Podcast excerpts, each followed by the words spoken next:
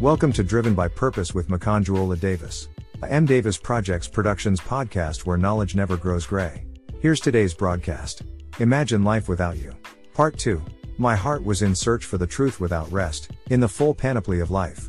Then, on the oasis of order, I tried to infuse a bit of reasoning upon my heart why it should find some rest, but it says to me, Let the heart of a man who passionately desires the truth knows no rest until he finds it. I tell you the truth, there are people out there who would know peace only if certain people were never born. The world could be a safer place today only if those tyrants were counted as miscarriages in their mother's womb. There are demigods of greed. They always want more, including what belongs to others. They burn people's lives only to warm theirs and that of their family.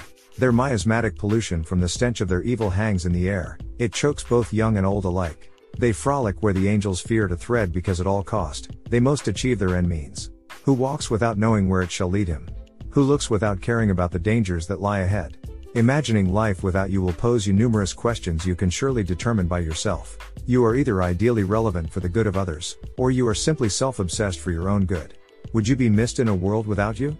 Would the world know peace if you were never born? No one should feel good about himself until karma is done walking past his street, for what goes around shall surely come around.